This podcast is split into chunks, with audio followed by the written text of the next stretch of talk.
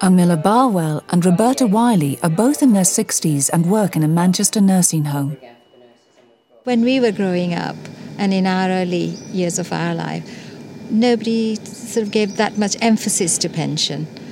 Uh, we all thought that we would have enough. I was married, had children, worked a little part time job, no pension.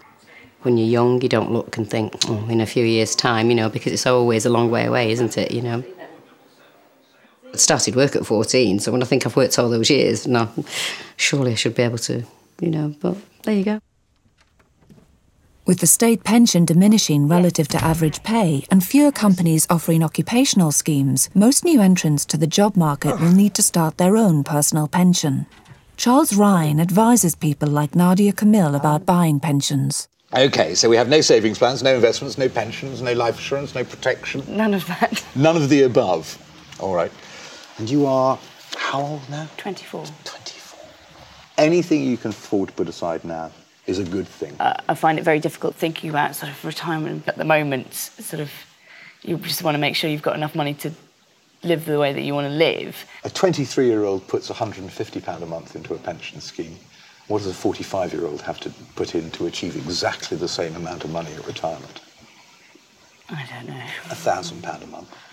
And a thousand pound a month to anybody is a lot. At any age and mm. however much they're earning, that is a lot of money. As the state pension diminished during the Thatcher years, occupational pensions paid for and managed by employers also suffered a number of devastating blows. The first of these occurred at the Mirror Group. Pension holders who had believed their funds were secure were devastated to discover that £440 million was missing from the Mirror Group pension fund.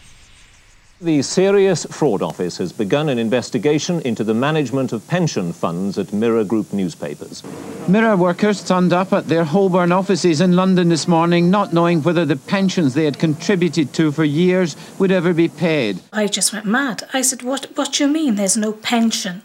I said, There's got to be a pension. I said, You've paid into that pension scheme, and it is your money, the safety blanket that we thought was in position, and I'm sure many others thought was in position, i.e., the pension, was pulled from underneath us.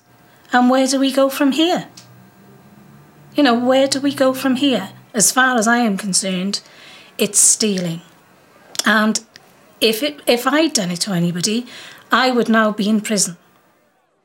Just as the Conservative government were relying on occupational schemes as one of the solutions to the looming state pensions crisis, for the first time, the public had real reason to doubt their security. What is the point? Why save? Why be prudent and save all through your life, put money aside for your retirement, when this can happen? Maxwell is really one of a, one of a series of of scandals, if you like, that have happened with pensions that have all contributed towards a, a shaking of confidence. People thought, well, I've paid into my pension, it's there, it's, it's, it's solid. It was a huge shock to find that it wasn't.